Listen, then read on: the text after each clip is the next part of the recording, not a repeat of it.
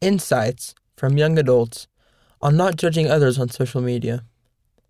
I keep in mind that we all have sides of ourselves that we do and don't share with others. Instagram doesn't equal real life.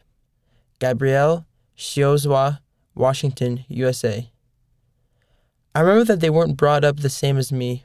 I haven't walked a mile in their shoes. Tiffany Sowards, Florida, USA. I have to remind myself to take a step back and remember not everything is always as it looks. Kylie Parish, Utah, USA. From church leaders, when we see our own imperfections more clearly, we are less inclined to view others through a glass darkly. We want to use the light of the gospel to see others as the Savior does, with compassion, hope, and charity.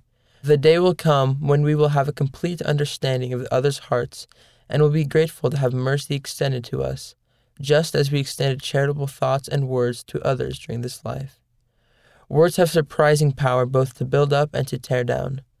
Choosing to say only that which is positive about and to others lifts and strengthens those around us and helps others follow in the Savior's way.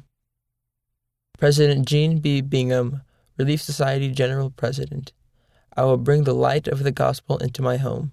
Ensign, November 2016, pages 6 and 7. Do you have an experience to share? Or do you want to see articles about certain topics? If so, we want to hear from you.